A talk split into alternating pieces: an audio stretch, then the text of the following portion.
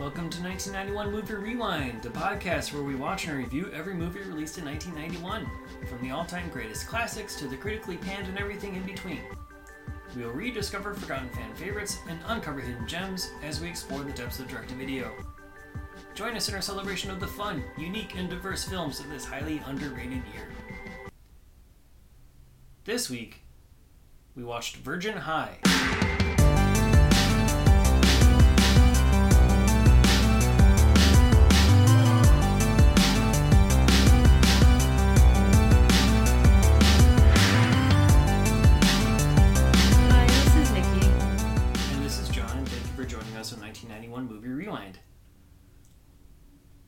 Virgin High, Christy, played by Tracy Dali, is punished by her parents for coming home from a date past midnight with some missing clothes. She's sent to live at a Catholic boarding school. Meanwhile, her boyfriend Jerry, played by Richard Gabai, is determined to find a way to sneak into the all girls school with his two guy friends. Screenplay by Jeff Neal, directed by Richard Gabai, and released on January 23rd, 1991. I'll just assume that you haven't seen this movie before. No, I haven't. The reason we picked it, we're starting a whole month of USA Up All Night movies, movies that were featured on that program, and this was on it uh, four or five times, something like that, starting in 1993. So, depending on how often we watched it, it could have been. This did not ring any bells for me. No, it, it premiered on USA Up All Night June 4th, 1993.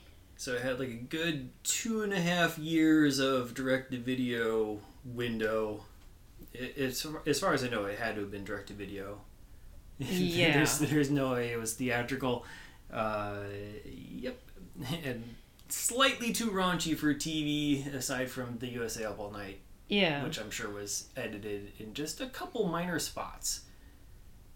For a sex comedy, R-rated sex comedy, this is relatively tame. I think. yeah, it's not like. I felt like Meatballs is more of like. well, I mean, Meatballs is like PG something, isn't it? I don't think that's even R-rated. Wasn't there like. In the beginning, I haven't seen that movie in a really long time, but It's I remember it being time. like, like a sex comedy. Yeah. Wasn't they're like boys looking at girls, and it? I yeah, think I, any, I don't think there's any nudity, but I could be wrong because it has been a long time since like any like quote raunchy comedy from Yeah, the like eighties. summer camp based whatever. Yeah, it was always, like- Porky's or something. is Yeah, it's always more- like boys looking through a hole in a wall in the girls' locker room. That's like every movie. But I mean, this isn't that. No, I mean you think it's going to be that, but it's not that. I guess there is that one scene where Jerry is like looking through the looking window. through the window. But I think he's just trying to blackmail blackmail the one girl. Yeah, which I mean, it, it's a weird plot point. I don't know how. The plot is itself is is kind of all over the place and doesn't make a whole lot of sense, to be honest. I mean, it, it did give me a little bit of rock and roll high school forever vibes. Oh yeah. Rock and Roll High School Forever is coherent. yeah. I mean, this I is not. I like rock and roll high school forever better than Oh. this. by far. By, That's that's like silly and over the top. This kind of like tried to be serious. but- Uh, don't know about that. I think it just tried to be slightly more adult. Like this is almost like like, mature, yeah, this is like but showing like random nudity. because they're talking about sex all the time and they have a couple of nude scenes. Yeah. It's like baby's first sex comedy, I guess so. you know? Because it's a lot of the stuff, a lot of the jokes and the comedy in this, it's potty humor, it's very juvenile. Yeah, it's very 12 year old. I mean, it, I feel like It, a 12 year old person could have wrote wrote this yes. or did. I don't know. yeah, or yeah, or or he did when he was twelve. I don't know. I don't Yeah. even fully know if Jeff Neal is a real person. To be honest with you, The only other credit to their name, uh, the only other credits are also by Richard Gabai. I'm assuming I'm pronouncing his last name right. I could be wrong about that. Uh, Hot Under the Collar, which is the pseudo sequel to this movie, and then also a few shorts called The Voyeur, which is again just like sex oriented stuff. He may not be a real person, it could be a, a, an alias, is what I'm trying to say that nobody knows. Um, it's it's very juvenile and it has a lot of attempts to sound cool. I also get a very, you know, like how do you do fellow kids vibe from some of the the dialogue in there where they just try to interject a whole bunch of slang that doesn't totally fit the scene or circumstances or they're just trying to create catchphrases or you know words that just aren't realistic. They weren't used by people in the early 90s. Yeah, it was very. Uh, this, you know, this also reminded me of Earth Earth Angel. Earth Angel? Sure, yes, I almost said Sweet Angel for some. It, it reminded me of Earth Angel a little bit. I guess mainly because it's always like I mean, you do older have people playing high school. I mean, that's just an '80s '90s thing.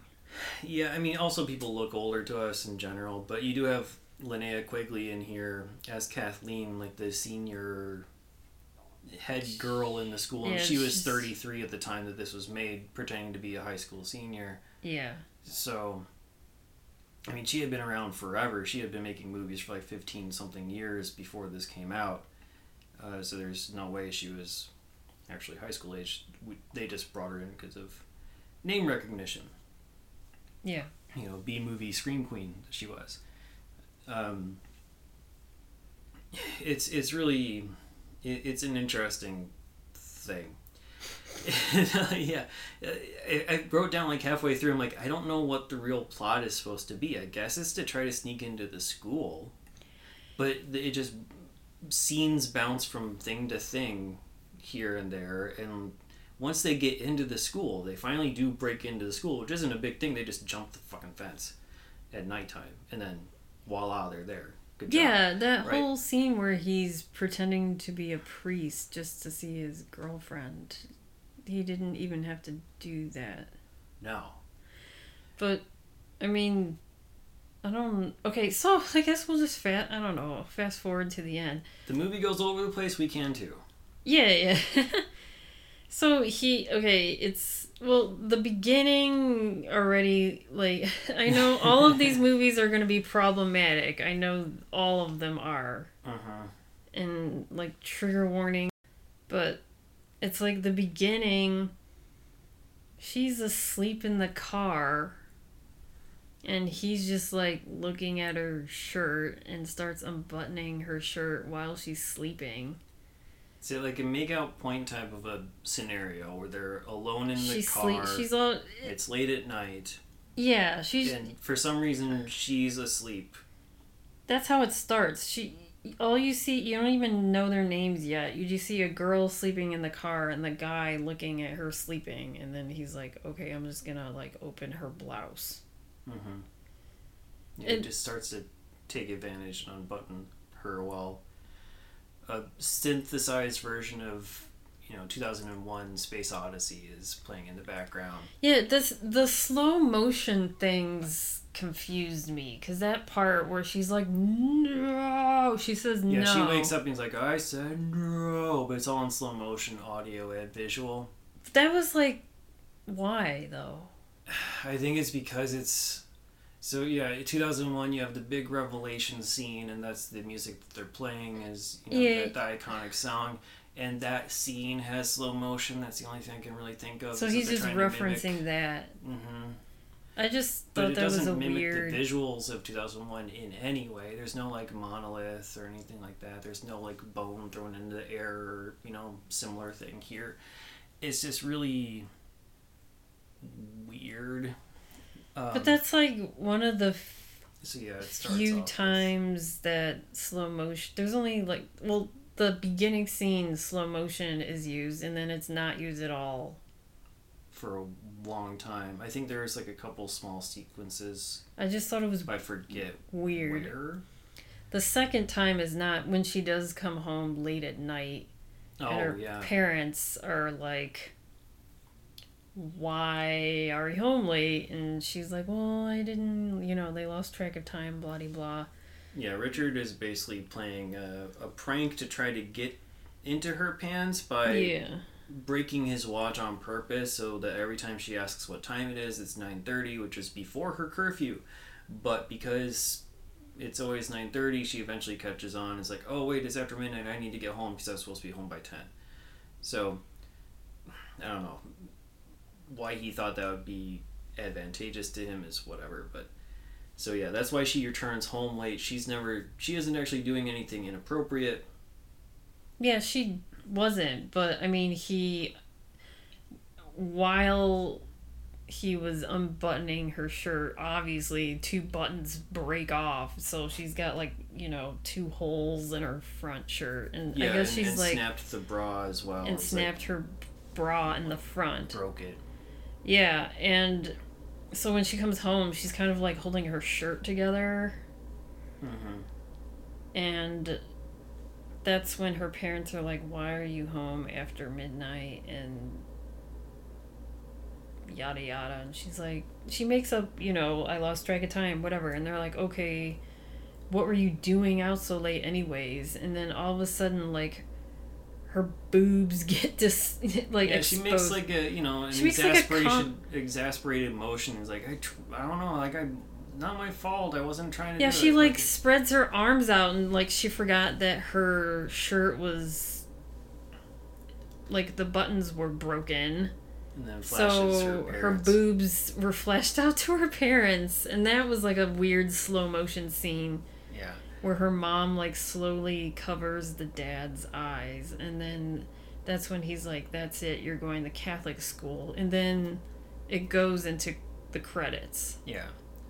There's a couple more things I want to mention with that Okay. whole thing. One is like before even getting to the parents, it's just such a weird dynamic that they set up right off of the bat. Obviously, you have like the Me Too moment at the very beginning, uh, but also he's like, "Well, it's been three dates. How long do I have to wait?" Type of attitude. Yeah. A- and then he's like she's talking about how shitty of a person he is and how he's racked up tons of money on her dad's credit card already even though it's been three dates somehow he was able to get access Plus, to he's card like and use this it to this level Yeah, plus he's this quote unquote nerdy guy, and she's the quote unquote hot girl, I guess. i mean he thinks he's a lothario he thinks Yeah, he's But he's. uh, his quote wizard of studliness right so he, he's he's bragging to his friends about how kind of like- amazing he is Yeah, he's women. kind of like Anthony Michael of- Hall, in, like the leader Yeah. of the nerds. Yeah, yeah, yeah. He's he's definitely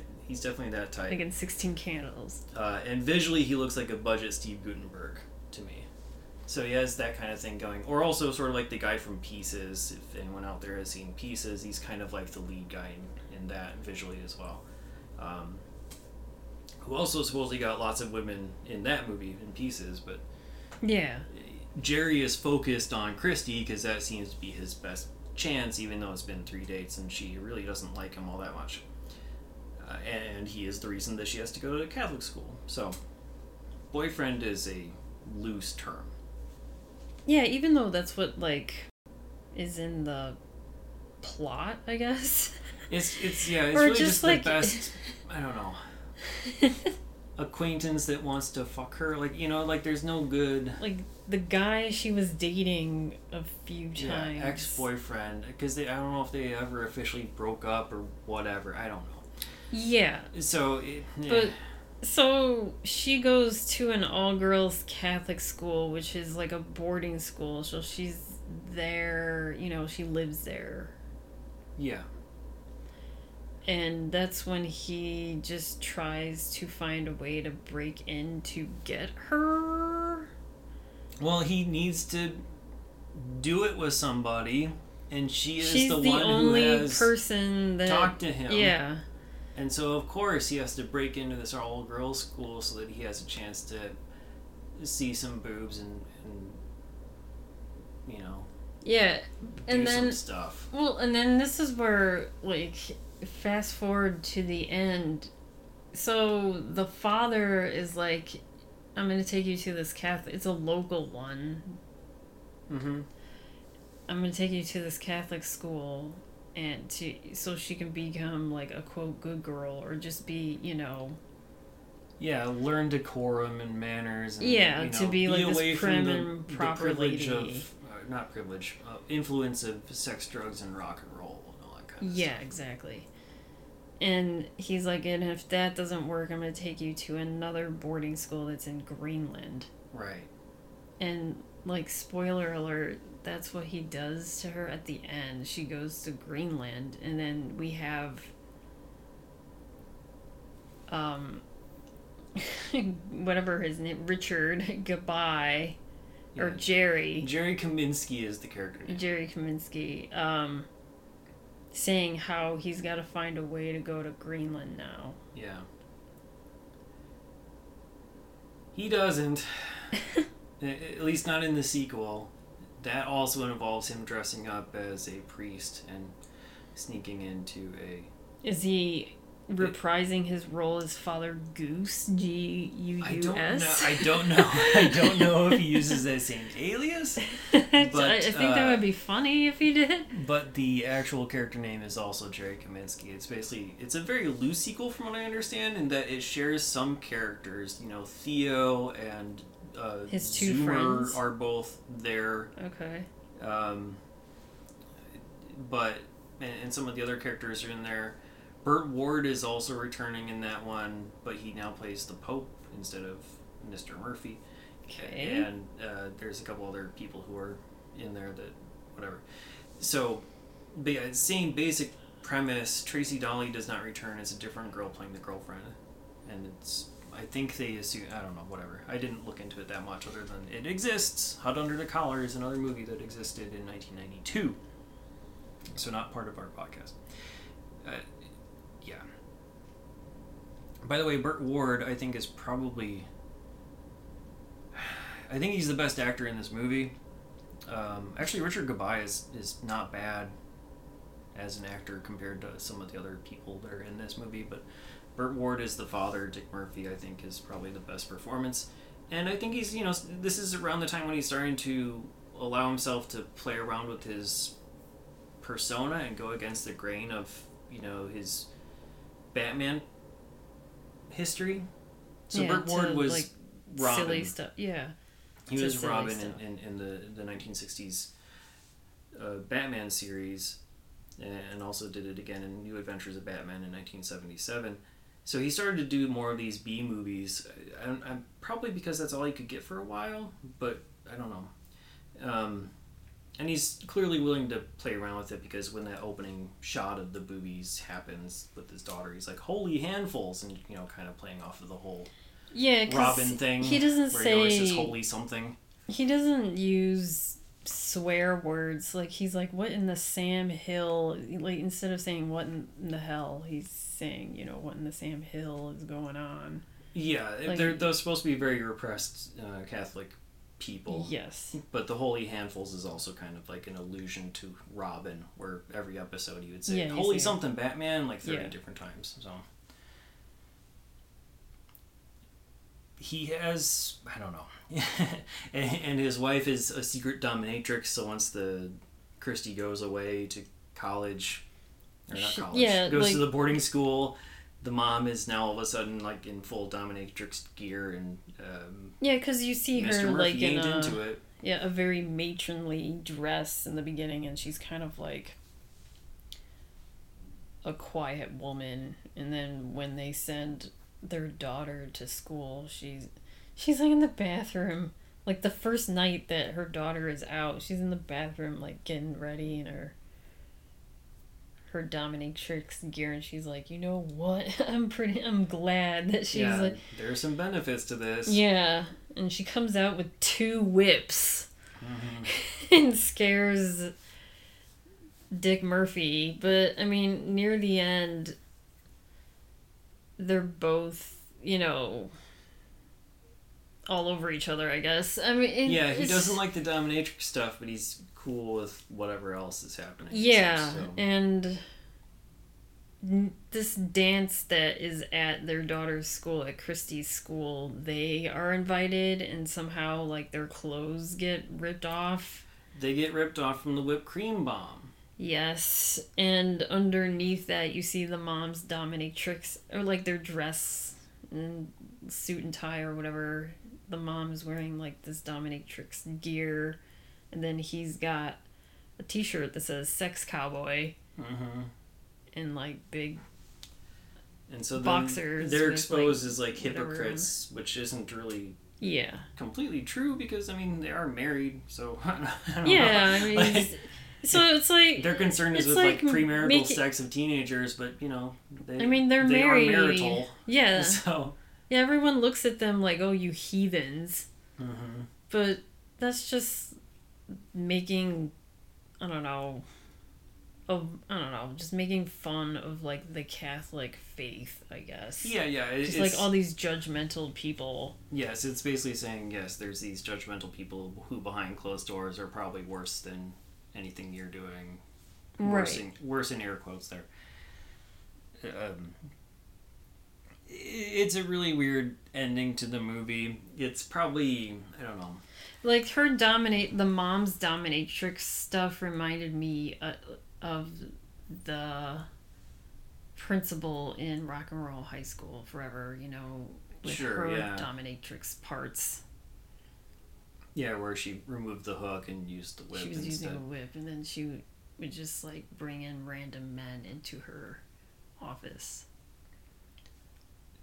there i don't know it, it's it's such a weird thing because there's a lot of allusions to sex in the sex comedy but it doesn't really go that far in showing a whole lot of stuff i, I don't know like i assumed for a movie like this that's r-rated that is very much written in a pervy teenage boy point of view that you would have a lot more gratuitous nudity than what we got especially considering some of the characters that we have in here, like the dominatrix mother, or for whatever reason they have Miss Bush as the substitute teacher coming in to dress like a slutty nurse teaching sex ed to the guys in their kid, you know, in the in that yeah she doesn't like do anything further. She's like i'm gonna teach you sex ed. And, and she's then like just end scene before she even says anything, really. yeah anything sexual. Like she could have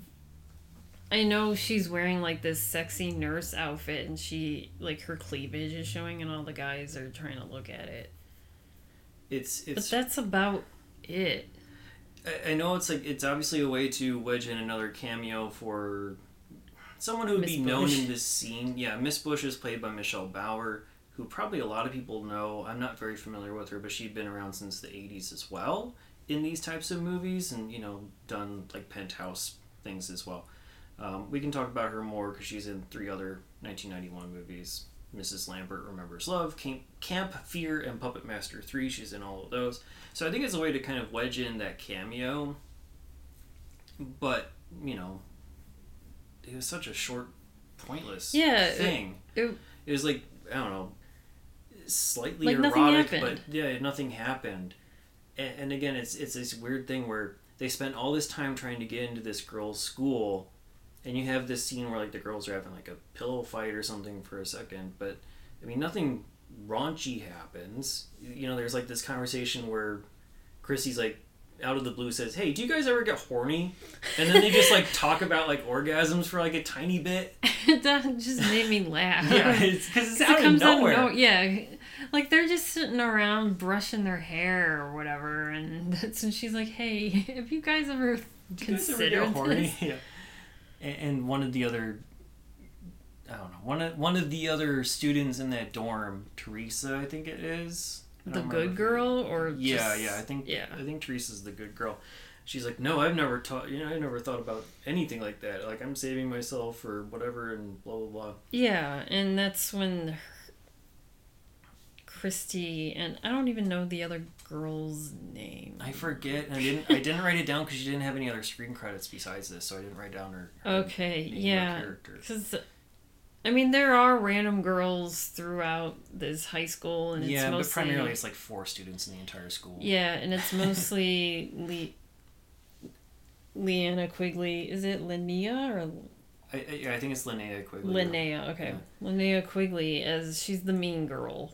Hmm And then a couple of the sisters, like the the headmaster slash principal, who is sister Felicia, Yeah, but played by they're Catherine Grace, and then there's like another secondary one, which you know, who's more. she was always yes. There's sister Felicia and then sister Ramona, and sister Ramona was the younger one. Yeah, And she always walked around the halls with a huge candelabra, and I was like, why? to punish people, I guess. But- I don't know. why? She also had a ruler the whole time during the dance. But she didn't do any people. punishing. I know. There's a lot of allusions to things happening and then nothing happens. Like let's talk about when they finally break into the the the room. The three guys they break into the room, and the girls are playing Monopoly, and so they're like, okay, well I guess we could play strip Monopoly. Or regular Monopoly, I guess, and then end scene. Like they finally they make it into the place, and then nothing is shown. They don't have any interaction. They don't go past that. No, we don't get to see. Like, what about letting loose Teresa? What about like unleashing the sexual desires of these pent up girls, which is I uh, would have assumed is the whole point of going into this thing that they call Virgin High, right? Yeah. And none of that happens. So, the only the only thing you get in terms of that is you have Linnea Quigley um, having a couple sex scenes with the security guard Derek, and then you have the opening shot with the girls, uh, with with Christy. Yeah. That, that's about it. I mean, you also have a car wash scene where nothing salacious happens either. Yeah, they're just wearing bikinis, and obviously you see older men og- ogling them. But it's nothing.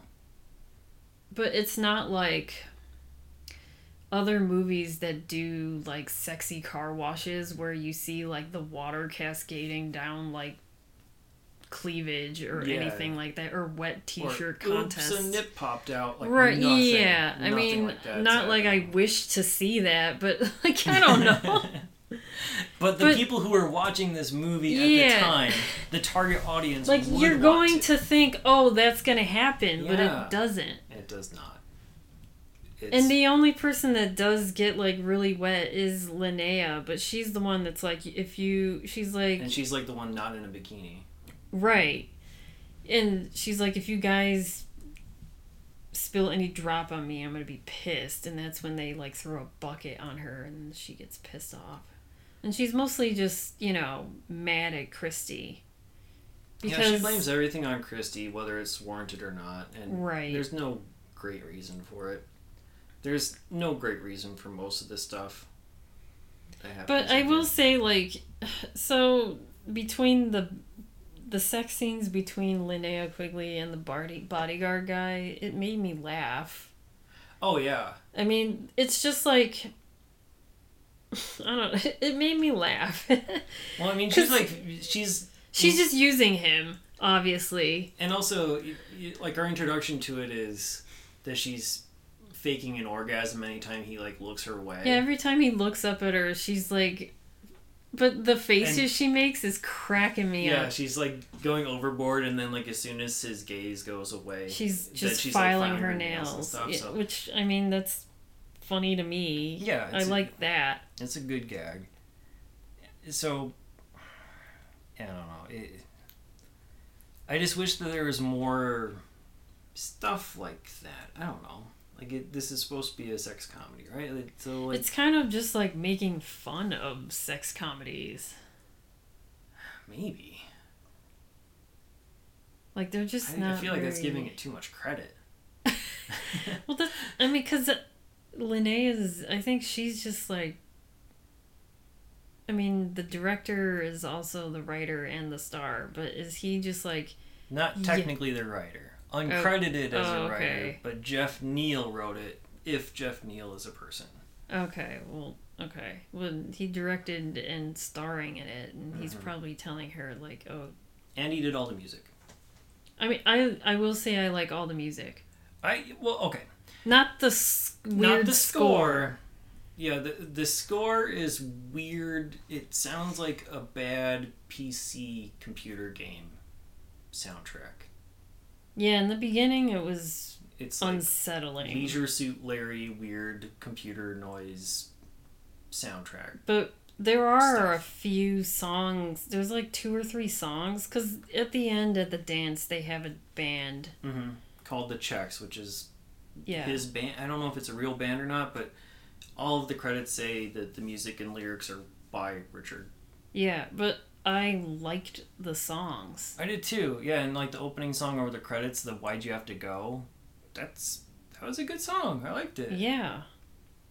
I don't know. He's good at writing songs and music. Yeah, it's it's fun. It, it, it is also very '90s, Yeah, I mean it's but that's okay. yeah, I like that. this movie is very much '90s. You know, it's it's obviously very low budget. It's you know you got the canted angles. You have people talking to the camera at times. You know, you have the accompanying sound effects to act as joke punchlines, sort of like what we saw in Rock and Roll High School forever as well. Um, you have like the guitar riffs acting as background music, like the super over the top electric guitar. You have like these weird shadow patterns and unmotivated color colorful lights. It's just very very '90s in terms of the filmmaking, but also very budget because the production values are terrible. I, I the audio is extremely unbalanced if we're talking like technically as well. You know, there's a lot of times where you've the editing is bad. but like uh, also, I mean, you have two people talking in the same scene and there's different levels of background hiss between the two. okay. I don't know. It, it's just something that it's easy to tell that it was recorded two different times, possibly in two different locations, even though it's meant to be the same scene, and Mm. it's just very off balance. And it's it, yeah, if you know to listen for it, you'll you'll catch on to it. Um, but I think yeah, what hurts the movie a lot is not just that the dialogue is kind of bad and the plot has no progression, but also that the line delivery has so much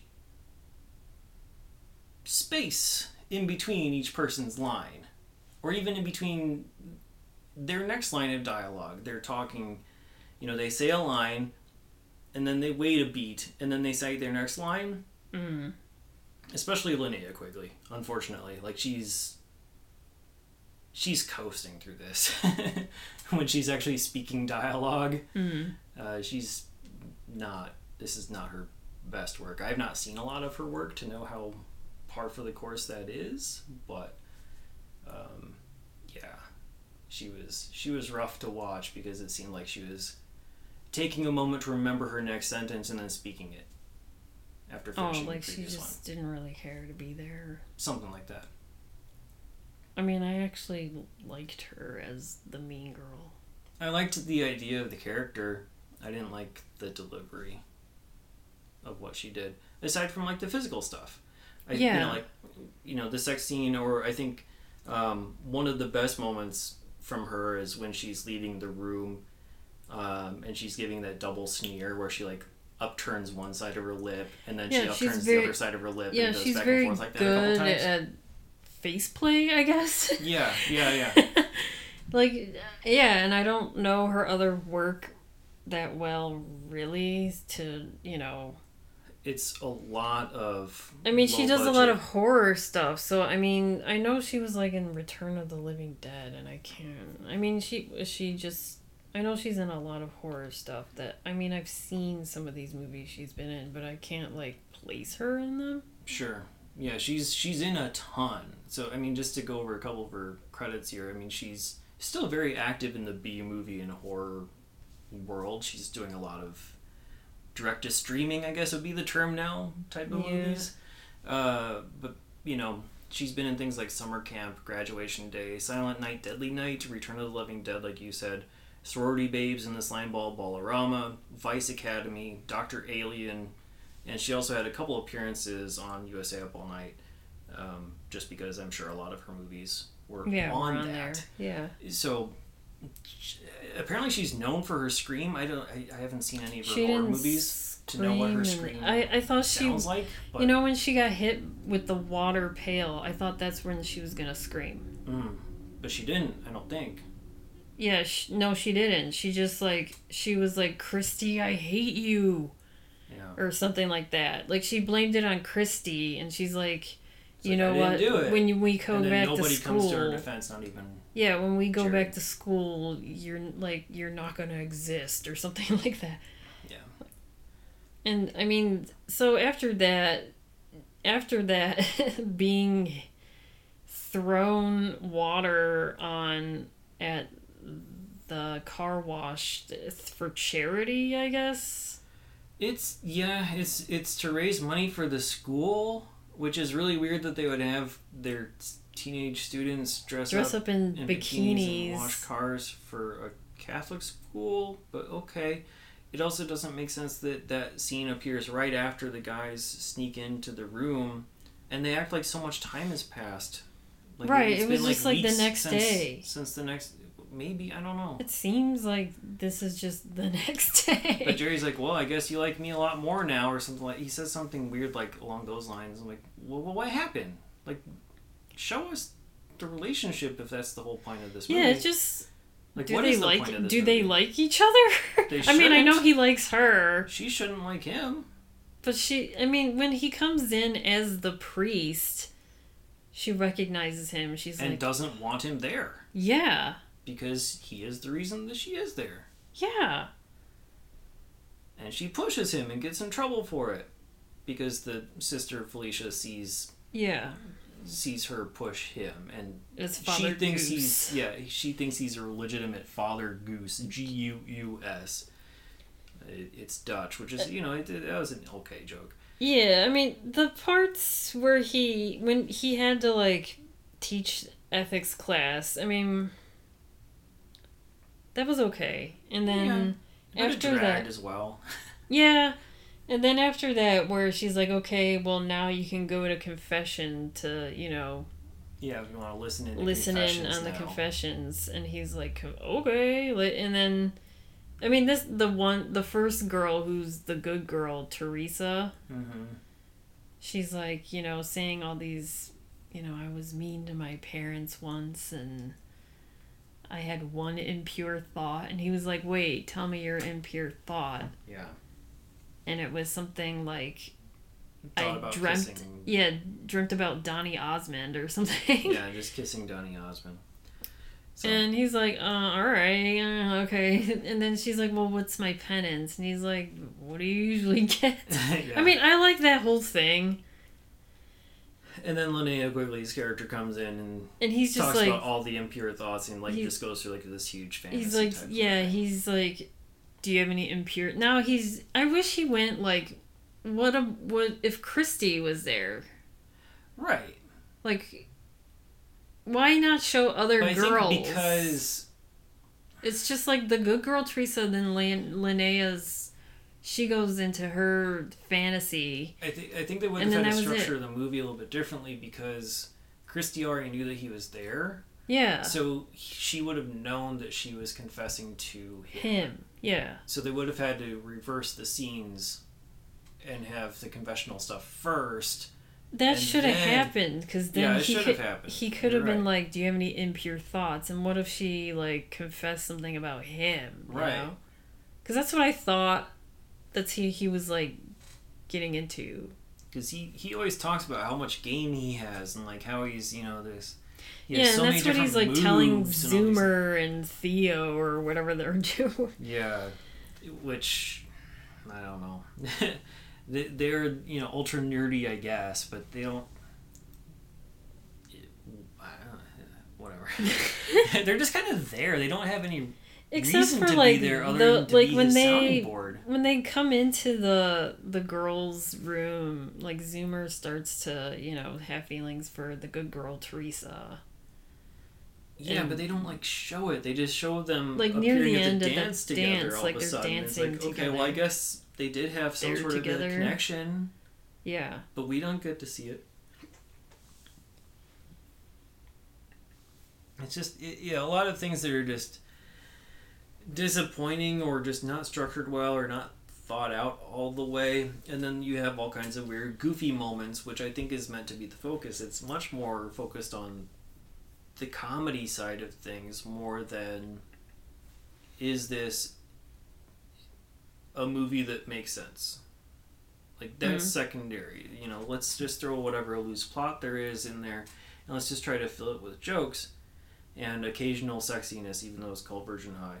It's, I think one of the things that, again, like Rock and Roll High School Forever, I think what helps us make that connection is it is a school. It is dealing with repression versus teenagers who are acting out, and then you have weird moments strewn throughout this whole thing, like the loudspeaker guy who's like attention virgins! And like you have sirens and he's like making a school announcement like the lambada is forbidden Yeah, I was that- like, who is saying that?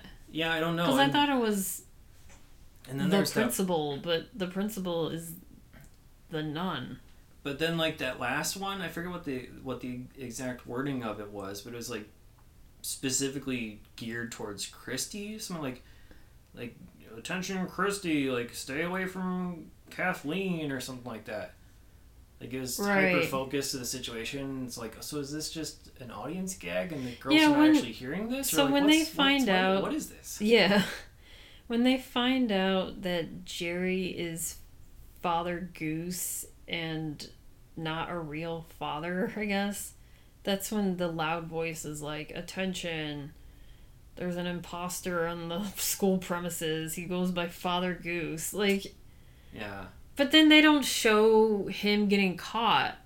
no he was able to escape because the friends are like oh he must have gotten caught and then he he's, He, like, appears. and then he able to run away But they out. don't show people trying to look for him. Like that No. guy, the Yeah. The, the, yeah, the security guy. the security guy. Derek, he's Yeah. Like they could have shown something between the two of them. yeah, they, they don't. I mean, they have a quick scene before he dresses up like Father Goose, which is another weird situation. Like, obviously, this is the same guy. And I think Derek even sees him as Father Goose. They all see him as the photographer at the formal at the end. But yet nobody makes the connection. Like, yeah, oh, they're you're like the same you guy? look you- familiar. right, because you were clearly like not wearing like any He's sort of disguise. yeah, he's not wearing shirt. Besides, yeah, the the white collar with the black shirt. I mean, he's not covering his face. It- it's it's and really they didn't be like, "Hey, that's." If someone said, "Hey, that's Father Goose," I would have died. yeah Like someone should have made that reference. yeah. I don't know, like pretend. I don't know. It's and why does he have a parrot that shows up and makes like two jokes? I was thinking There's so that many too weird random things that, that made me think of um, Earth Angel again with that parrot, yeah. But it's there for two jokes. Just to be like, "Yeah, you're a dick. Mm-hmm. Goodbye." I don't know. basically uh, there's there's things that have potential like the fact that anytime that jerry and his friends go anywhere they walk around and do like basically like wild and crazy guy dance Mm. you know they, they're moving all weird like when father goose is walking down the halls he's always like bouncing up and down and like moving his arms in different weird ways and Mm. basically dancing along he's like doing little finger points to people and stuff Yeah, yeah. and, well, I and think when he's the three just like walking. sneaking around. They're you know doing Like, like, he's- a Jets West Side West Side Story type of a little dance, gallivanting around. Yeah, when Which he's doing the. Father Goose thing, I think he's just like going by every girl he sees and he's doing the sign of the cross. So he's doing sign of the cross, sign of the cross. Like I I don't, don't know if he's even fully doing that. Like I saw him do it like a couple times, times, and I thought that was like, he's part of "Hey," his joke. He's like, "Ah." Like he's bowing and then he does the sign of the cross. Like I don't know. like I, I don't know. It, it it's I guess supposed to be sort of like nervous energy, perhaps too. Yeah. but it's weird. Like it's it's meant to be quirky and, and goofy, which counteracts the adult nature of what this movie is rated. I think that's part of the issue is that it doesn't.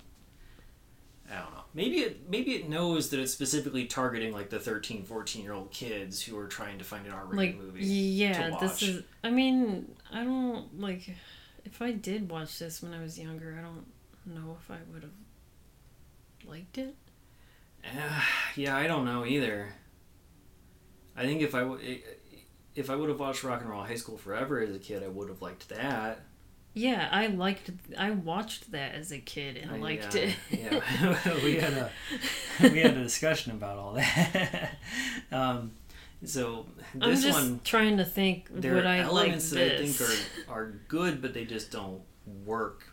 It, it's uh, like I liked. I also liked the guy that Christy sort of dates at the end. So her parents set her up with this guy, Leonard Clapner. He was like another wild and crazy guy Type oh, he was of guy. so over the top, but it was great.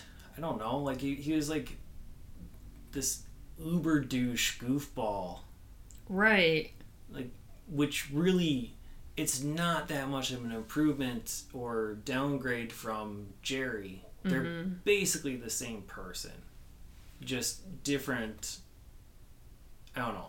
Slide He, he's like slide hot- one modifier up and one modifier down, and you got the same. yeah, person, he's just a little bit uh more.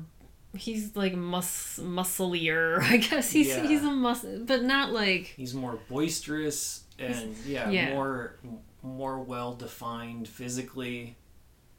and like he's good, a little bit better looking than Jerry. Yeah, but he is a braggart in a different way, And he's and wearing he's more concerned a shirt with, that you know, only two buttons are buttoned, and Yeah. his chest is full on out. Mm-hmm.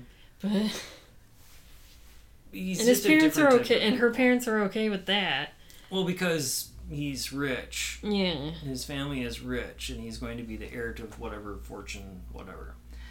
Eh, So, I don't know. He kind of reminded me of that SNL character, like the guy with the small dick who owns a boat. Like he had that type of Oh. like. I mean, he just gave me the wild and crazy guy energy. Yeah, he's just And- talking about golfing a whole bunch, and just random stuff that no one cares about except for him. So yeah, then this I mean this is where it gets to be kind of like rock and roll high school forever because after that car wash Kathleen is like super pissed off at Christy, so Kathleen goes to Derek and is like, "Hey, I've got a plan to like ruin Christy at the dance." Yeah, we're gonna sabotage her. Yeah, Yeah. by making this weird ass bomb thing. Yeah. Which I didn't even understand. yeah, the bomb thing I didn't understand, but also okay, the idea was that they had the idea that there's going to be some sort of discussion or or speech given by Christy because her father's going to be there giving a check to keep the school afloat and they're doing some sort of a charity thing and so it's going to be like this heartfelt thing to say how they appreciate the school and how much it's done for them. And then she was going to unveil this painting of the virgin mary i think it was? Yeah. it was what it's supposed to be. But that was the plan for sabotage where kathleen linnea quigley's character swaps out the painting for one that just has a spray painted message of virgin high eats it Which I was you- like, that's your revenge? Yeah, like okay, that's like again like a ten year old, right? Like this is too Like, immature you're for what gonna, this movie's like, supposed to be. If you're gonna. I thought she was gonna be like full on go on. Like carry like pig blood or I don't know. And then this whole like. idea of like this whipped cream bomb, where I guess she's gonna get covered with whipped cream when I it goes off. that's but like. like, okay, whatever. That's like, not even. That's 12 year old, like, hey, I'm gonna hit you with a cream pie level revenge. But, I- like, Jerry's revenge is, like, 10 times more than that, because that's when he finds her having sex with Derek and he takes a picture of them and he. and is swaps- listening into their plan with the stethoscope. Yeah, I mean. and I don't know how he even knows that they're both going to be up there and that they're going to be talking about a secret plan to be doing that in the first I think place. he was just gonna spy in on her, but then when he saw her with Derek, he was like, "Whoa, okay, I can use this."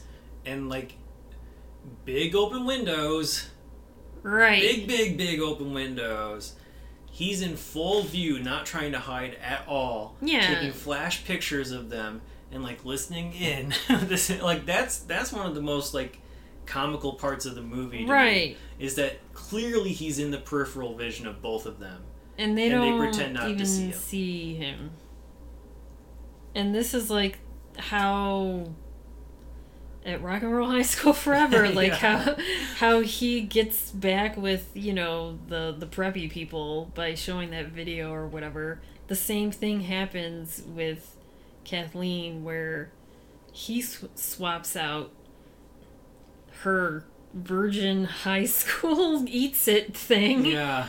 to like her naked on top of Derek. Yeah, but like it's a canvas of like a blown up picture of her naked on top. yeah, but they cover, you know, the body parts Do with they? like yeah, he co- her boobs are covered with like stickers or something. Oh, okay. I don't remember that. I thought it was like he embellished it with like glitter and the stickers. if you happen to be watching this on YouTube and you see a picture of it, then enough was covered for me to show it on YouTube. so, okay. if not, then it wasn't. Yeah. Anyway, well, at least like her nipple parts were so yeah, But- it's nipple parts. Nipple Just say parts. nipples. Stupid. so yeah.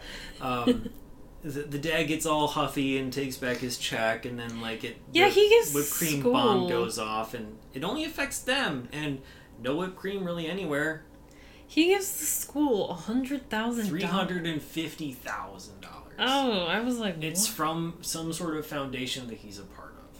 I thought that was like I was like that's a way too much money to be giving to a school.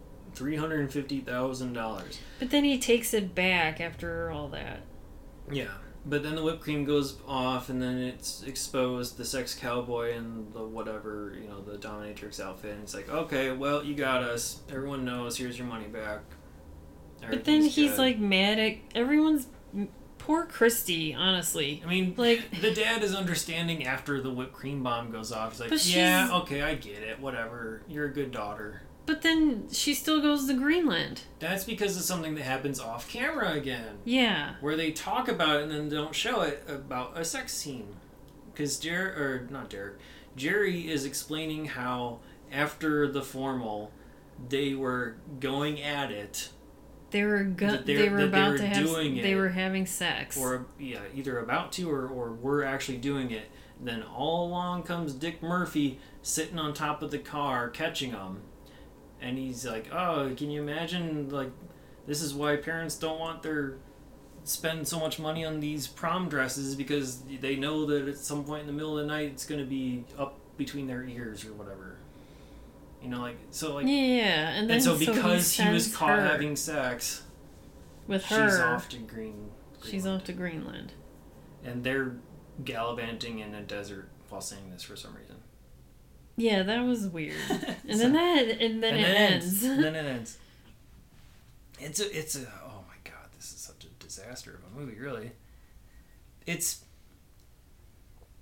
listening to us talk about it, I think, is hopefully more entertaining than actually watching it because this is not, it wasn't that fun to watch for me. I mean, it was okay for me. I, there were some parts where I was like entertained. Yeah, but they're few and far between. I don't know. I like the opening was okay. The ending was relatively strong, but that middle was just so confusing and all over the place and just whatever. The movie had illusions of grandeur just like Jerry did. I'll say that. And the other weird thing, this I think this is the first movie I've ever seen where in the credits it says address all fan mail to and then it gives like a PO box to send your fan mail for the movie to a certain spot. Like what are you hoping to accomplish with that? I he, it- I I, I'm assuming it's a joke, but like it's I mean, I think he, maybe he not. has fa- he has fans still because I looked him up on Instagram and he still does like he does like Hallmark movies now. yeah, but he does like I saw him at a Comic Con recently in like Albuquerque or something. You saw that he attended. You didn't go to that. Yeah, Just I, I just saw online that he was he still does like cons. Yeah. Yeah, He's- I'm not gonna go fly out and meet him. Right? yeah, I just want to clarify because of the way that was phrased. Oh, So- yeah, I didn't physically go see him with my own eyes. I just scrolled on the internet like I do all my life Yeah. and saw that he was somewhere recently at It's- a con. he's had a long career and he's been able to make a good, I hope, a good living for himself. I mean, the, uh, turning He's done to a lot. He has done a lot. turning to Hallmark movies is a good choice because those are just like mindless, whatever. Yeah, he obviously proves that he can do quite a bit with a low budget. Yeah. You know, obviously, like this was not a very strong production. There's a couple scenes where you clearly see the boom mic in frame, like really dipping in. Um, there's some weird camera choices. A lot of the movie were several scenes. There's this weird circular border around it, which makes it look like you're looking through a peephole, even though you're clearly not. Mm. And I don't know why that existed. So, and, and like I said, like a lot of the audio stuff was really bad in this, and eh, very 90s filmmaking at the time. But, I mean, he obviously knows how to work with people and have them work with him again over and over again because he, he keeps the same crew for a lot of this stuff. I don't know. You know, we got Richard Gabai is he's done things like Assault of the Party Nerds before this, and he also did the sequel. He did Blood Nasty. He did Vice Girls, Virtual Girl one and two, Kickboxing Academy, and then he did Pop Star, the movie with Aaron Carter, in like two three, I think it is, or two thousand five. Yeah, I know. That could be part of why he's in conventions. Weirdly enough, in Popstar, the Aaron Carter movie, he plays Jerry Kaminsky. Not only does he direct, but he also plays the same character, Jerry Kaminsky, in this in that movie. Does he just really like that name? I guess. It I don't know. He reprises that character? or yeah, like is that because part of pop stars thing is you have you have like Donnie bon- Danny Bonaduce and I think um, there's some other there's some other major person I want to say maybe Cassidy or some no I'm sorry Leaf Leif Garrett and, and David Cassidy I think are both in that I've never seen it. Like the only, I haven't either but I know of it all I know is the Andy Samberg pop star yeah movie. th- that's a different pop I know. Like so, whenever you say that, I'm like, what? yeah But But, like, that's it- what I'm thinking of. But yeah, like the, these two older pop stars from the 70s are giving Aaron Carter advice, but they're On, both like, fictionalized cool. characters. You know, like Leif Garrett is playing like the school janitor, for instance. Oh, Stuff like that. So then, And so, like, is Jerry, Jerry Kaminsky, Kaminsky also another one of like- those like guys from the past giving him advice, and we're supposed to know who he is? um, you can watch the movie and let me know. no, I'm good. but yeah, after after like Popstar, he transitioned to A and E TV movies like The Wrong Woman and Mommy, I Didn't Do It. A couple things with like Danica McKellar, I think, was starring in those, and then he moved into like um, Hallmark movies as well. So he's been he's been busy with a lot of stuff. So um, we didn't miss any plot points, did we, or should we just keep going with the cast and crew here? I mean, we can say that this is the first. Are you gonna say this? This is the first appearance of Leslie Mann as the Squiggle Girl. I am. Yeah. okay. So yeah, I'll, I'll go through a couple other cast members first, and we'll end with Leslie Mann. So we got Tracy Dali as Christy. She is uh, gonna be in a lot of his other stuff, um, but she's also done things like Sunset Heat, Bikini Summer Two, Virtual Girl, and Space Girls in Beverly Hills. She's yeah, she's known for doing like nude scenes and stuff. She's very prolific in the Playboy space, and she also had like a brief. Um, I don't know if you want to call it like a cameo type of a role in, in a WWE storyline where she played like the mistress of the Undertaker or something like that, like some Okay. fake storyline. Uh, Burt Ward, we talked about a little bit. He played Dick Murphy. Uh, like I said, he was known for Robin. There's also a, a little scene where he plays with superhero figures, and one of those is Batman. He plays with like, a Mm. Batman figure and Batmobile in there. So again, he's you know comfortable with that. But it, this is the only 1991 movie that he's in. Again, he was in other movies like Robot Ninja and Beach Babes from Beyond and all this other kind of stuff. Right now, he does still act in some random stuff, but I think most of his time is spent with his Gentle Giants Dog Rescue and pet food companies. So he deals with like Great Danes and bigger dog animals and has like a rescue uh, for that. Um, who else we got? We got Maureen LaVette as Mrs. Murphy. She's been in a couple other like B movie type things as well, like Danger USA and Death Game. Theo, he's been in a lot of stuff from Richard as well. But the only other thing I'll note is that he's in the CDI Philips CDI video game called Girls Club, Mm-hmm. which is basically what's that? What's that um, board game where you have like the phone and like, Girl talk. Girl Talk. It's sort of like Girl Talk, except it's a, a Philips CDI video game.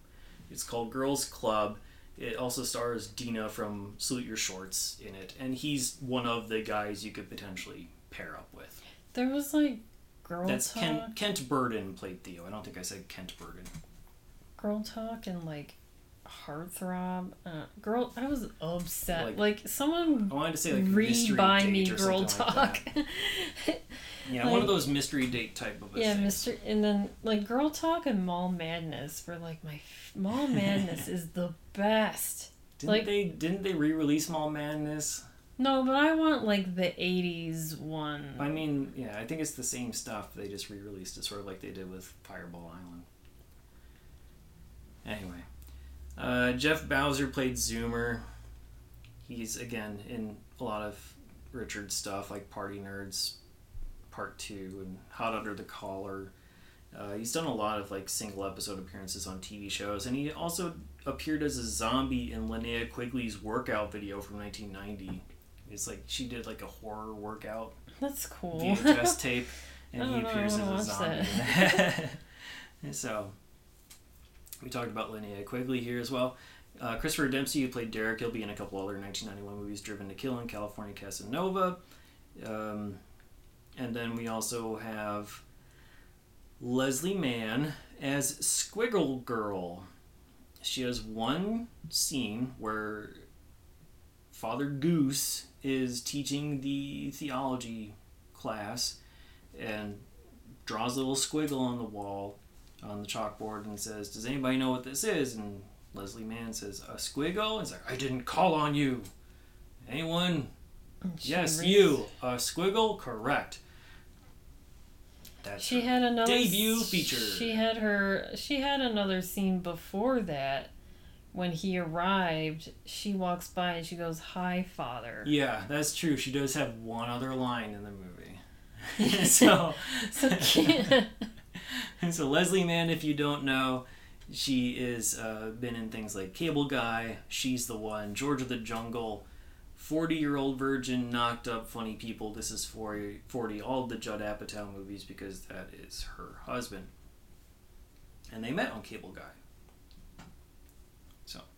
That's basically the cast and crew. A lot of the other people in there did not do a whole lot, or they're going to be in some other random 1991 movie, so we can talk about them another time. No awards to mention. What a surprise. On to true crime and pop culture we go. yeah, this movie was released on a Wednesday, January twenty third, nineteen ninety one, and nothing major happened on this day, but this movie was released two days before Millions, and then like a week after New Jack City and Terror Within 2. So there a lot of the TV and music is going to be similar, Yeah. but there are a couple of TV shows that are new that I found that we haven't talked about before, I don't think. Okay. That I can talk about right now. And then music is pretty much the same, so I'm just going to skip music. Sure. Yeah, we haven't talked about TV in a while. Yeah, because usually TV is the same. But this is like a Wednesday night, and you know, a lot of movies are like on a Friday. Mm-hmm. So on ABC, this is like everything is new. This is January, so it's like the beginning. Of the Mid-season it's like mid-season spring lineup. Yeah. So on ABC, we, we had the Wonder Years, Growing Pains, Doogie Howser, and then the show Married People, which I talked about before. It's about this apartment complex where it's like three different married couples Sure. going through different stages of life. Yeah, I remember that. I don't Yeah. remember who was in it, but I remember. I don't remember who's in it, but I remember, yeah, I don't think it was like anyone super notable now. And then after that was the legal drama Equal Justice, which I've talked about before. That's the one with Jane Kaczmarek and Sarah Jessica Parker was in it. Mhm. And on CBS was a TV series, Lonesome Dove, which we did talk about before because it was directed by the director of Harley Davidson and the Mar- Marlboro Man, Simon Yeah. Wincer. Yeah, yeah. But this was a mini series. This is like a re release. So it's based off the book Lonesome Dove, which I never read. It's just, you know, another period piece western. Mm-hmm. And it first aired in 1989. It was only four episodes. So this was part three out of four. And there was 15.5 million people watching this. Hmm. But it starred Robert Duvall and Tommy Lee Jones and Danny Glover. So it's just I don't know anything about Lonesome Dove. It's no, just, I just know it's a yeah. I, I know the name. That's it. yeah, it's just like a western adventure. Is it even? I thought. It was Yeah, a it's well, it's an Adventure drama. drama, I guess. It's stars. It has it's takes place in the 1870s with Captain Gus McRae and Captain Woodrow Call, two famous former Texas Rangers who run a small, dusty Texas border town called Lonesome Dove along the Rio Grande. Gus is played by Robert Duvall, and then Woodrow Call is played by Tommy Lee Jones. Okay. I thought there was a movie as well, like in '98 or something. There was, I mean, other shows where it was Return to Lonesome Dove, which that came in 1993. And then there was other iterations. There's the the Streets of Laredo, which is a 95 western. It's another TV series that was in 1995. And then there was another Lonesome Dove the series that was I guess they redid it in 1994 Huh. with different people.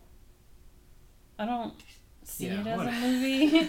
I mean, it has a lot of like, move. I mean, you have Robert Duvall Maybe and that's Tommy why. Lee Jones because these are like movie actors. Maybe that's why. I thought it was a movie. And I'm sure the video store carried a copy of it. Yeah, probably. That's- Yeah, like a probably it, too. four.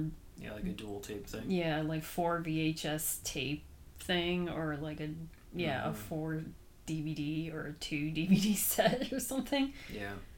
I've never watched it. And so moving on to NBC, there was an Unsolved Mysteries episode, but if we don't have a TV guide, we don't know what the episode is. Yeah. Like Well- we've said this before, when we look up the episodes online, it's It's just Not- not correct. There's multiple conflicting pieces of yeah, so we can't even talk about it. Yeah. So we could pick a random one, but we just decided not to this time. Yeah. And after that was Night Court. These are all new episodes. And then after that was Seinfeld, and this is the first episode of the second season, which I like that boggled my mind because I remember talking about episodes of the third season, but the second season premiered during the beginning of the year of 1991 and that was 12 episodes. And then it was renewed for the third season and it came in the fall of 91 So there just really wasn't that much of a gap. It basically ran from like Yeah, it went January through end of March. and Yeah, it went from January to June, and then that was the second season, and then it was picked up for like a full season because the first season was only like five, six episodes, and Mhm. the second one was twelve, and then they picked up for the third season for like the full, you know, twenty three episode. yeah. So I mean that kind of blew my mind. I didn't realize. 1991 had season two and three Yeah. of Seinfeld, and that was the episode called The Ex Girlfriend.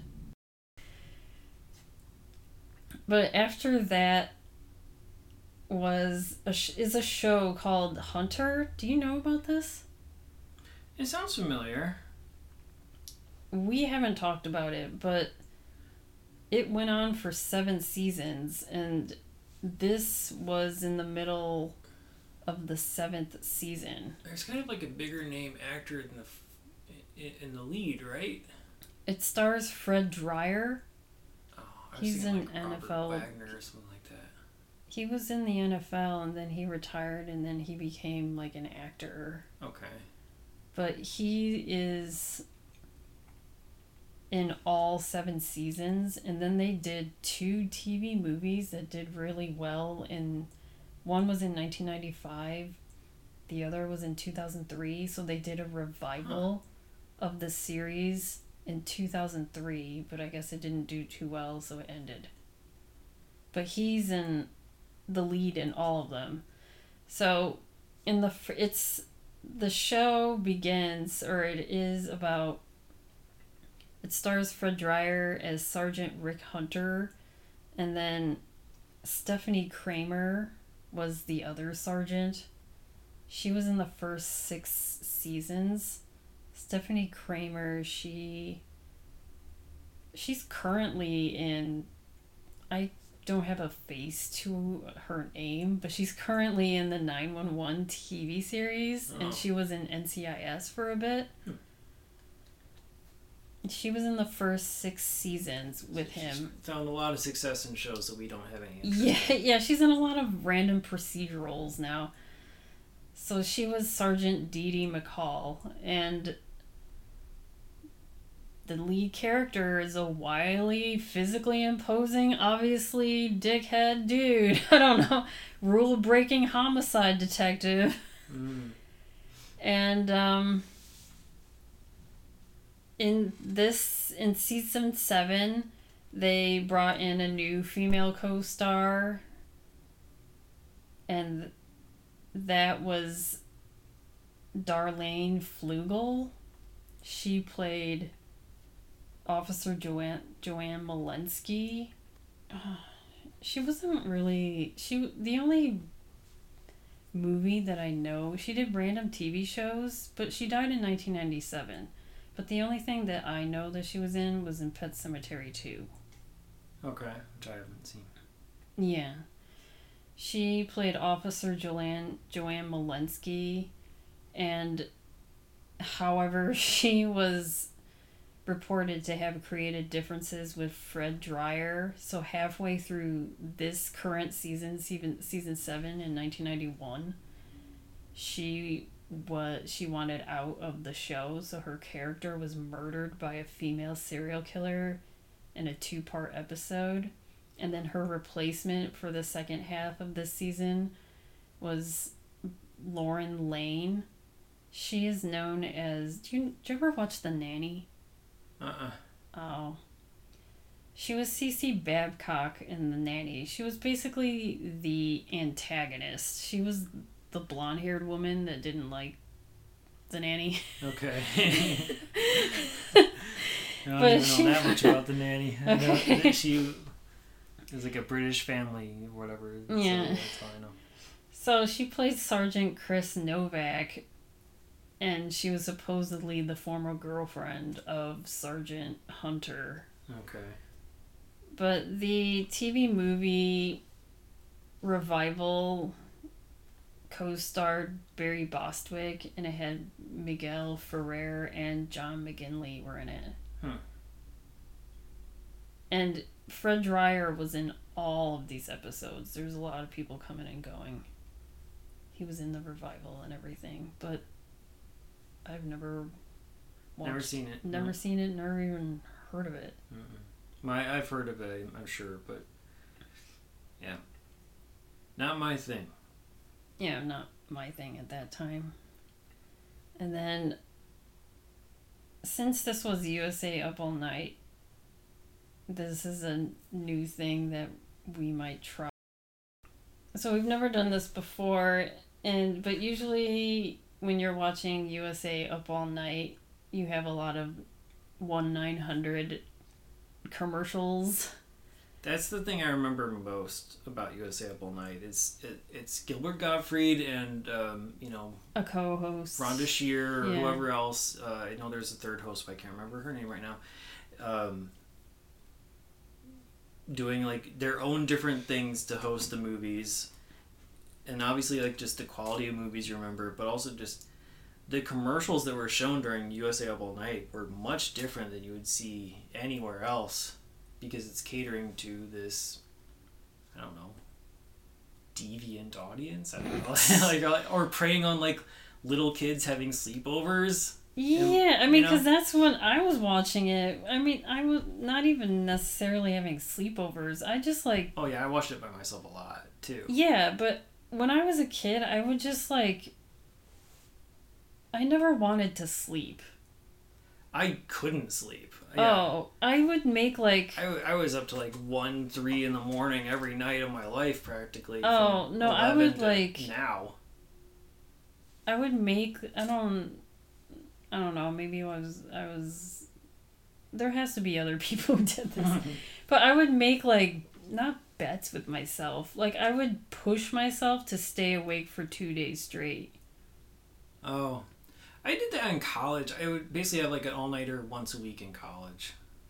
But this is just because I wanted to watch TV for two days straight. Like from Friday night to Sunday night, I was like, I'm just gonna be watching TV for two days straight or doing whatever Yeah, I can see and that. never sleeping for two days straight. Because I had like a couple little bets with myself, like how many movies can I watch in a weekend, and I would just like go to Hollywood Video, rent up. Yeah, you know, yeah, that's what I when I was in the high school. I did that. I got like eight done in a weekend or oh, something. Oh yeah, that's all I did was lock myself in my room and watch movies and TV. Like this is Yeah. this is this is why I am the way I am. Yeah. I don't know. My parents didn't let me have you know game systems, so but I had a VCR in my own my own room with the TV, so that's Right. what I got to do. Or yeah, or I would go to a friend's house and we would just stay up all night just doing random shit. Because like whatever. Like whenever I was at my friend's house, like their parents like didn't give a shit and they allowed us to do whatever and stay up late and or never sleep. And that's what I loved. yeah, that was the best part of the whole thing. like at my house it was like i would get yelled at or something so i was like okay i'm gonna go spend the night at whoever's house Yeah, my parents didn't care as long as we weren't too loud. If we woke them up, then it was like, hey, settle. yeah if we were lo- yeah if we were loud so that's why i would just kind of like watch tv silently or i would sneak because i think at this point i didn't i had a tv in my room when i was like in high school but you know before that i had to like sneak Yeah, the premium channels were only on one TV, and that was like the main living room for us. yeah i had to sneak So out of the to- room quietly to go watch tv quietly Yeah, you had to be a lot more quiet in, in that room because there was no door to shut off from that. Yeah. So, but USA Up All Night, that was on every TV. So, got exposed to a lot of these one nine hundred commercials throughout the years. But So we on YouTube there are hundreds, but I found just 1991 specific one nine hundred number commercials, and I'm just gonna play one. There are many. yeah, we thought it would be fun to play like one per episode, basically for Yeah, the for USA the- Up All Night month. Yeah, for at least this month because a lot of them are pretty funny, and then we'll put it on the website because obviously you can't see like hearing and seeing it is what makes it like Yeah. funny. It's part of the adventure. Yeah, so I'll just start this one because it's called 1 900 Fun Mate. On the live now, the excitement is bubbling over right now. Call us now. Why be lonely when you can talk to us? I just love this jacuzzi, don't you? Call me, please. We have some wonderful secrets to share. We're real. We're live.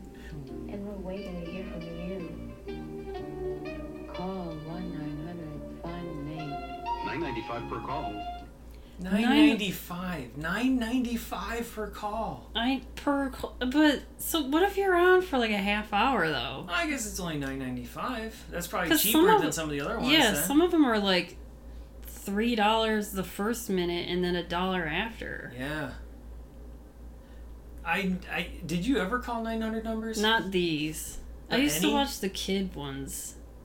But I so got in used trouble. To, you used to call like the new kids on the block hotline. Yeah, something whatever? like that. It would be like on during the day. It would be like because there was other ones that like, would- oh, get a funny joke every day if you call this number. There's yeah, stuff something like like that. It would be like one of them was like a Halloween one where it's like if you want to hear a scary story, call it. Like Yeah. I definitely would would have been calling that. I knew that money was a thing. And that like Oh, my parents like would have to, you know, pay for this stuff. So I'm like, no, I'm not even asking Oh, well, I did it I'm just not doing it. I did it once and I got yelled at, so I was like, okay, never again. Well, I was too afraid to call these numbers. Oh, I would never. But I mean, I'm honestly surprised that some of the sleepovers that we that I had that no one ever did it. Yeah, I'm surprised. Because that's like that's do it at my ripe for you know Like little 12-year-old kids to call and and like And like prank around. call or laugh or Yeah, whatever. I mean, we went through the phone book looking for funny names. Yeah, and calling people up. Yeah, and we're like, oh, this guy's last name is Hole. His first name is Richard with the Like a initial hole A. or something. That, that that's a real thing. like there was a guy Richard A. Hole in the phone book, so we called him a couple times. So- but we never called the nine hundred numbers. Well, because it would be on your phone bill, and your parents would be like, "What the fuck?" Exactly, but even at friends' house, we didn't call him. Well, because their parents would be like, I'm just fuck? surprised I didn't have a stupid friend who didn't care.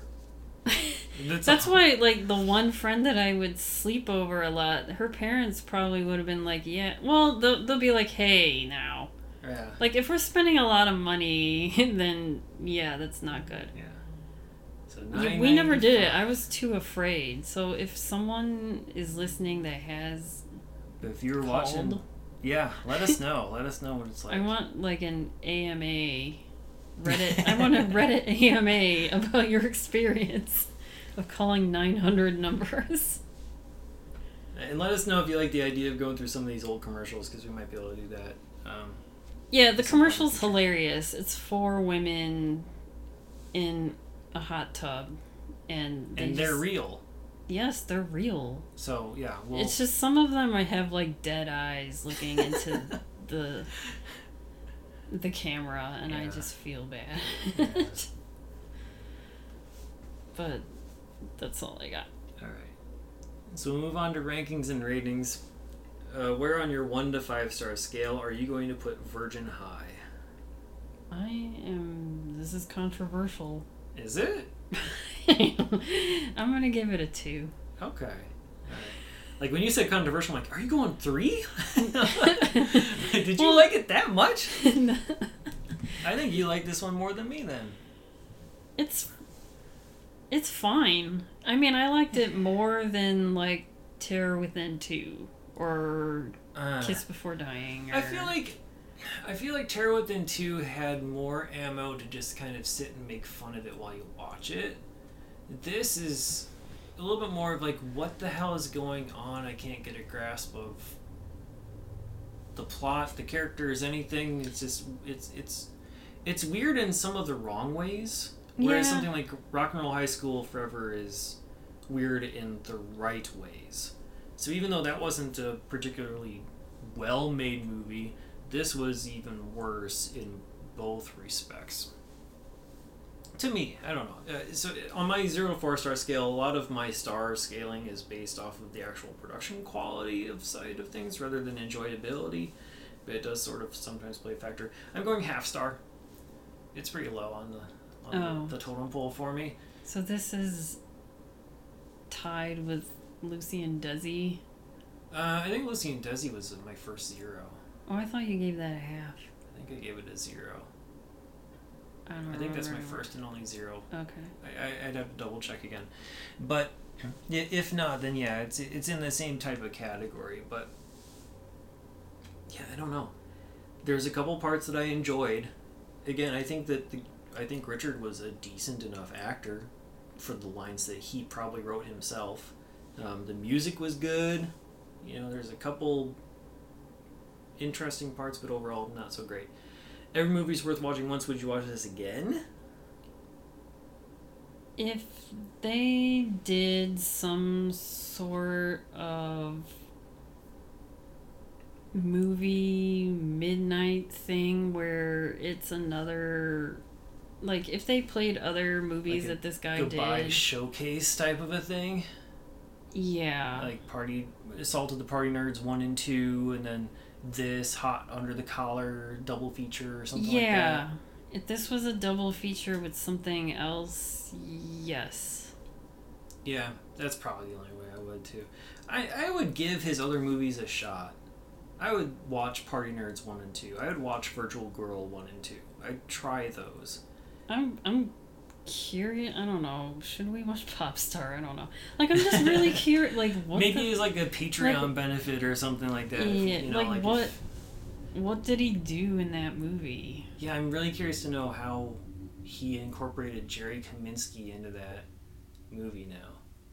And would anyone why? get that reference? Right. Unless people are like hardcore fans like-. But I mean, who's watching Popstar? Like 12 year old girls who are obsessed with Aaron Carter, right? Yeah. So, they they're not going to know about some titty movie from. 30, A year before they were 20 ish years ago. Yeah. Yeah, I don't know. Anyway. If you out there want to watch Virgin High as this as of this recording in August 2022, it's only available on Tubi or VHS, not digital rental or DVD as of now. As always, check your local listings. As for us, you can listen to us on all of your major podcasting platforms. Please remember to rate, review, subscribe, and tell your friends. It does help us out a lot. You can email us at 1991movierewind at gmail.com. Follow us on Twitter, Instagram, Letterboxd, and YouTube. Just search 1991 Movie Rewind or go to 1991movierewind.com for the full list of movies, along with show notes and more. Next week, we're continuing our USA Up All Night adventure. We'll see you then. Thanks.